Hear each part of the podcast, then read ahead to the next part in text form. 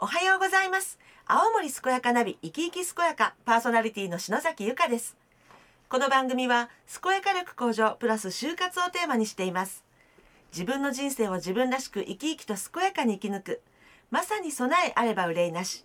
憂いを少しでもなくして元気に楽しく過ごすための情報を提供していこうという番組です。毎週青森県の皆様が健やかに彩り豊かな人生を送れるようにさまざまなテーマを切り口にゲストにお話をお聞きしていきます。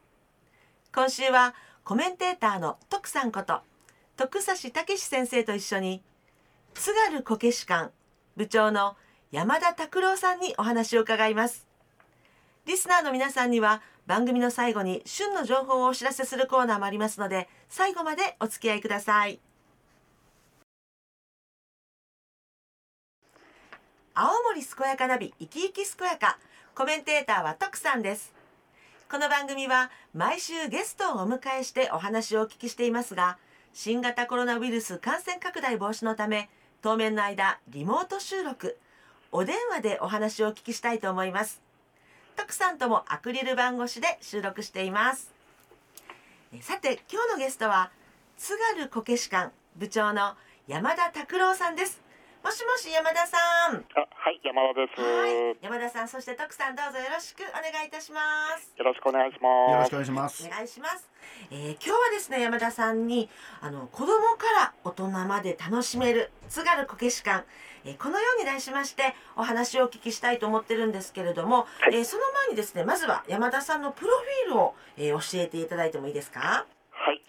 えー、私ですけども、えーと、1984年、えー、青森県黒石市生まれの、えー、現在37歳です、はい、はい、えー、生まれも育ちも、えー、黒石市の中心部で育ちまして、うん、えー、高校時代から、えー、町おこしや地域活性化、えー、観光に興味持ちまして、えー、青森市の大学に進学後、えー、社会学部で、えー、観光レジャーを専攻して、えー、勉強しておりました。ほうほうほう。なるほど、はいえー、また大学生時代、えー、趣味で軽音楽部の部活に所属しておりまして、そちらの方であの部長を務めていまして、はい、その時あの黒石市の観光施設で、えー、賑やかしのためにイベントへのライブ出演を頼まれたことがありまして、なるほど素晴らしい、はい、その、えー、出演が縁となり、えー、卒業後、えー、現在私が所属している、えー、株式会社津軽最高の会長、えー、福士さんからお声がけいただき、えー、入社することになりました。はい、えー、入社後はですね、えー、当初営業担当を務めてたんですけども、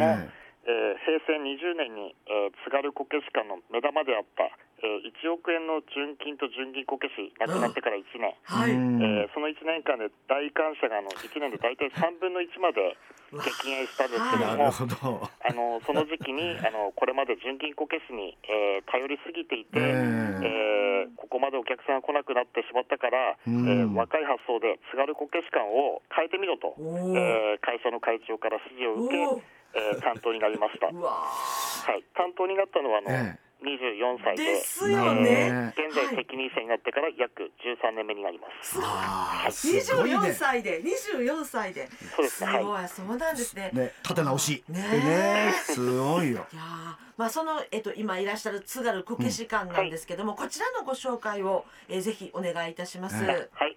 えー、こけし館があるあの黒石温泉郷ですけども、うん、えー、昔からあの温泉や当時客車など、えー、並ぶ温泉街だったんですけども、えー、拠点となる観光施設がなくて、えーまあ、地元の住民の方があの温泉もあるし旅館もあるので、うん、えー、観光の目玉になる施設をということで、えー、考えた時に、はい、あのこけし制作している工人が、えー、たくさんいるので、えー、資料館が良いのではないかと。で開館した直後からあの、古田創生1億円事業で、はい、えー、作られました、えー、純金と銀のこけしの展示を行ってまして、えー、昔あの当時国民的スターだったあの金さん銀さんの来館なんかもありまして、えー、たくさんの来館者で、えー、にぎわってたんですけども、えー、オープンしてから十数年後目玉だったその金のこけしがなくなって、えー、少し停滞した時期もあったんですけども、はい各種イベントだったり企画だと継続的にやった結果現在あのこけし女子こけ女とかも呼ばれるんですけども 決死女子ですよ、はい。うん。すごいな。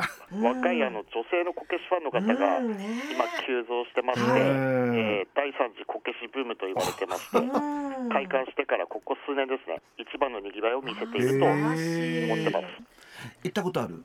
私ねわ最近はないああ、私はね、純金のこけし、はいのこけしを見るために何回か行きました。あありがとうございます。ね、その時にね、あのガードマンが立ってて、そね、そしてあの指輪とかね、は 外してね。そうですね。でもその時に行って思ったんだけども、こけしはすごいですよね。量が。はい、たくさんあります。本当にびっくりするけどこけしがあって金銀がなくなった後にも行ったんだけども、それでもねまあ人が減ったって言うけども、それでもそのこけしの量に圧巻うん。うん。私多分その頃だと思うんですようね、ん。いやこのね今第三次こけしブームっておっしゃったんですけど今ブームを、まあ、起こされた要因っていうんですかね、はい。は何だと思ってらっしゃるんですか？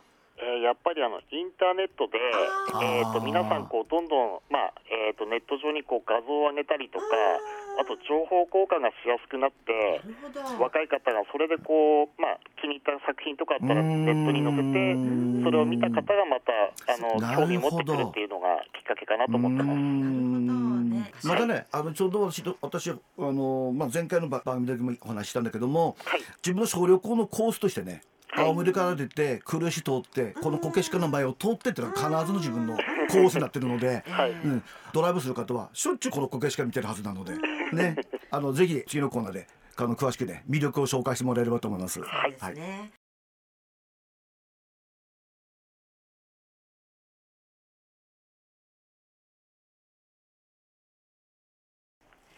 元気に健やかに自分の人生を楽しむそんな人を応援する青森健やかナビ生き生き健やか。今日は徳さんと一緒に津軽こけし館部長の山田拓郎さんにお話を伺っています。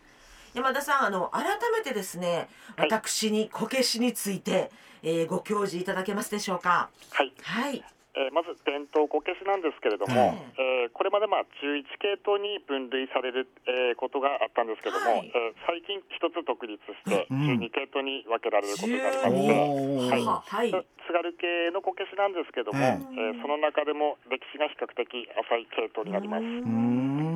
もともとまあ宮城県だったり福島県から始まったっていう説があるこけしなんですけれども、多系統だと赤や緑、ええ。あと黒、はいはい。えー3色の色使われて描かれたりする作品が多い中、うん。青森県はまあ黄色や紫、えーそういった色も5色の色用いられて、えーカラフルに作られてまして、はい。はい、えーお腹のところには他の系統にはないあのだるまの絵。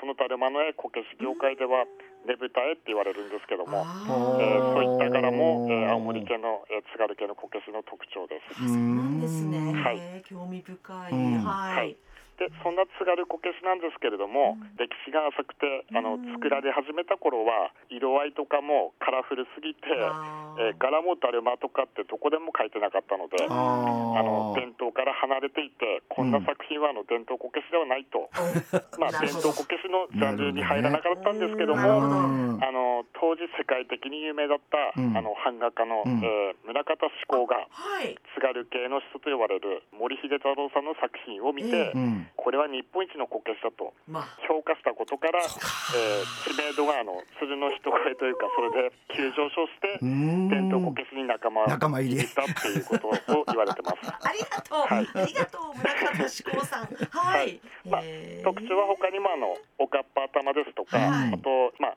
えー、くびれがあってセクシーな、はい。えーこけしになってまして、うん。あとは一本の木から作られている作り付けという技法で作られたり、あえーーまあだるま絵だったり津軽藩の家紋の、ええ。えーボタンの花なども描かれたりするものです。はい。あとはその歴史が浅い分、ええ。ー今言ったボタンやだるまの花以外に、うん。作家それぞれにあの独自にアレンジを加えている作品が多く、うん。えー作者によって形や柄が様々あることも、えー特徴の一つです。へえあ面白い。面白いあの津軽こけし館のホームページ、ええホームページ見たらはい。先ほどね12系統今新しくって言ったけども、11系統がね、まあホームページに載って載っててね、はいすごい興味深い。ね。うん。詳しく詳しく載ってるしね、はい。まさにそのセクシーのくびれ。あでそうですはい。私もねあここのこと。要するにお頭があってちょっとこう胸元がプンと膨らんでではい。グッとこうスカートのように下がっている。これがね特徴っていうかねほね。はい。ね他のこけしは頭があってこう寸胴がうんねちょっとこうカーブが描かれてるようなあー。いうのだけどもうん青森がバンバンバン。それが言いたいごめんですよ。はいもうそれが言いたいねんか。ら、うん。はいはい。うん。でもね面白い。ね、うん。でも今こうやってこう改めてお話聞けばね本当に興味深くてあの改めてやっぱじっくりこう見てみたい気持ちになりますよね。そうそうそうそう。うその山田さんがいらっしゃるこう津軽こけし館なんですけれども、あの具体的にですねこうどんなものを見たりとか、はい。あとどんなことができたりするんですか？えっとですね、はい。まず2階建ての建物になってまあ、して、はいはいはい。え1階部分が無料で見学できまして、え毎日津軽系こけし工人があの日替わりで、えこけし作りの、えー制作実演の方を行ってます。やってますね。実演。はいうん。うん他にはあの1階部分であの、まあ、こけしやお土産品とかが買える、えー売え店、え。あとは、まあえーオリジナルの作品が作れるあのこけしの絵付け体験コーナー、うんえーあとは若い女性に、えー人気のこけしグッズやあの雑貨を販売している雑貨コーナーコミンっていうコーナーもあって、えー他にはあの、えー高さが日本一の、えー4メーター21センチの日本一の高さのジャンボこけし塔も展示してます。なんかすごい。すごい。あ今のが一階なんですよね。そうですね、ははい。い、2階部分がですね、えー有料になってるんですけども、ええーその全国、えー12系統、えーはい。ある店頭こけし、えー約4000本展示してまして、はい。あとは他にはあのーまあ、元、えー総理大臣の安倍晋三さんの、うん。晋三さんだったり、えー今よくテレビで見かけるあの、はい。東京都知事の、あはい。えー小池百合子さん、うん。あとは芸人の出川哲朗さんだったり、うん。あの漫画家の桜桃子さん、えはい。ちびまる子ちゃんの作え家さん。えなどあの有名人に絵付けしてもらった、えーこけしの展示コーナー、えーあこけしアートコレクションコーナーも、えーございます。すごい盛りだくさおーん。なんかいろんな角度からね、ねこけしをこう感じること、見ることができるということですね。そうですね、はい。うんあのちなみにあの体験コーナーありますよね。はいえっ、と行ってすぐたやれるもんなんですか？そうですね、混み合ってなければ当日の、えーご来館した時でも受付可能ですので、あちなみにおいくらなんですかね？えっと、こけしが1200円なんですけれども、他にもあのけん玉ですとか、ええこけし型のペン立てですとか、えへーあとはこけしのあの親戚と言われる的漁師家とかの絵付け体験もできます。おお、かわいいかわいいなるほど。時間的にどれくらいでできるもんですか？えっと、個人差はありますけど、大体1時間ぐらい見ていただければ。ああ、ちょうどいいね。本当ですね。ええうんね、これいろんなその人なりのアプローチの仕方がね、そうそうそうそう。ね。うん楽しめるものがいっぱい。そうですね。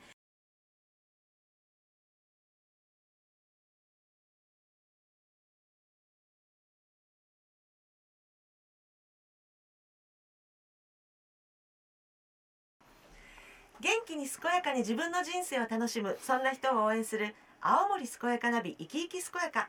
今日は徳さんと一緒に津軽こけし館部長の山田拓郎さんにお話を伺っています。山田さんあの津軽こけし館ではですね他にもい。ろいろとこう楽しめるイベントがあるとお聞きしたんですがぜひご紹介くださいはい、えー今ちょうどおすすめなのがあの全国のこけし工人が制作した、えーこけしのおひな様の展示即売会、あえー第12回、えー楽しいひなこけし展、えー開催中です。はい。えーまた、え2階の展示室の方では、ええー津軽系こけし工人、えー、今明工人と石川美子工人の、えー作品展、えーなるかならぬかという展示会の方を、えー開催中でどちらも3月の21日まで、えー開催しております。あそうなんですね。えっとなるかならぬか展なんですけど、はいえっと今工人石川工人どうしてこのお二人の作品展なんですか？えっとですね、金光人が、えーまあ、師匠にあたりまして、石川光人がそのお弟子さんになりましそうなんですね。あの二人であの二人引きろくろっていう、えー特殊なろくろであの制作をしている方たちなんですね。でまあ、その二人がこう、えー、二人引きろくろで作ったあの、まあ、作品をたくさん展示してます。なるほどね。ということはこう微妙な違いっていうかそのテイストのあの違いを見ながら楽しめるということですね。そうですね。あはい。あ、なるほど。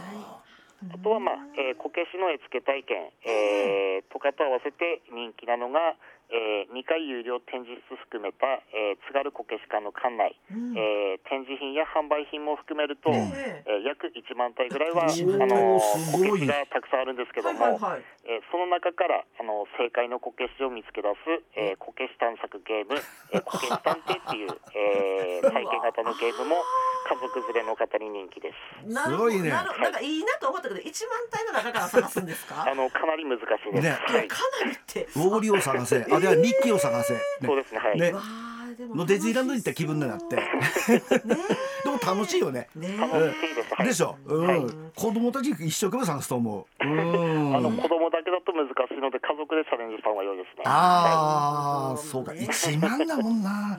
これ、これ、何か正解あったら、なんか素敵なプレゼントとかなんか。そうですね。プチプレゼントがあります。ああ、はい。なるほど。これはぜひ、直接行ってね、はい。チャレンジしないと。ね、この参加型、もう津軽こけし会イベントいいですね。うん。